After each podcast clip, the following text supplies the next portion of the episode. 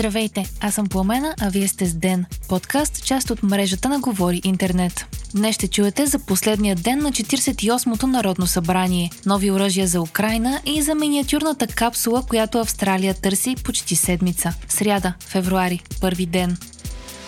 Днес бе последното заседание на 48-то Народно събрание. На финала депутатите одобриха механизъм за изчисление на минималната работна заплата, който би трябвало да гарантира плавното и увеличение всяка година. Така минималната работна заплата за страната за следващата календарна година ще е в размер 50 на 100 от средната брутна работна заплата за периода на предходните 12 месеца. Тя ще се определя до 1 септември на текущата година, а разпоредбата ще влезе в сила от 1 януари 2024 година. Очаква се ръстът да е между 100 и 150 лева. В момента минималната работна заплата е 780 лева.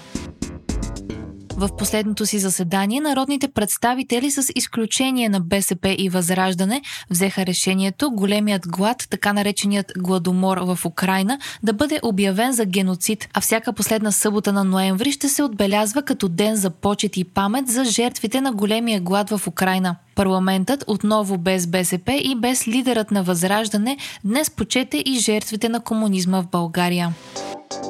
САЩ може скоро да изпрати на Украина ракети с двойно по-голям обхват от това, с което разполагат украинските сили в момента, пише Reuters. Информацията е от две високопоставени американски официални лица. По техни думи, нов пакет с военни помощи на стойност 2 милиарда долара ще бъде официално обявен още тази седмица и ще включва високоточни бомби, ново оръжие, създадено от Боинг. Обхватът им е повече от 150 км, което е драматично увеличение спрямо 80-те км, които могат да бъдат постигнати с системата Химарс, която Киев използва в момента.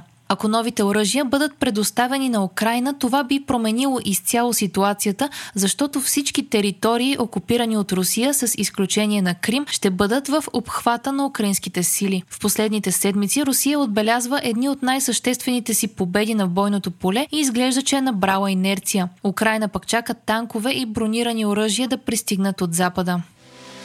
Изгубената радиоактивна капсула в Австралия бе открита днес, пише Reuters. Операцията по издирването на опасната капсула продължи почти седмица, а накрая е локализирана чрез специална апаратура, която е засякла радиацията. Капсулата, която е с размери 8 мм дължина и 6 мм диаметър, бе изгубена на отсечка от магистралата с дължина 1400 км, което направи намирането й изключително трудно. Миниатюрната капсула съдържа цезии 137 и е част от уред, който се използва за измерване на плътността на суровината в желязната руда. Малко вероятно е районът да е бил замърсен от радиацията.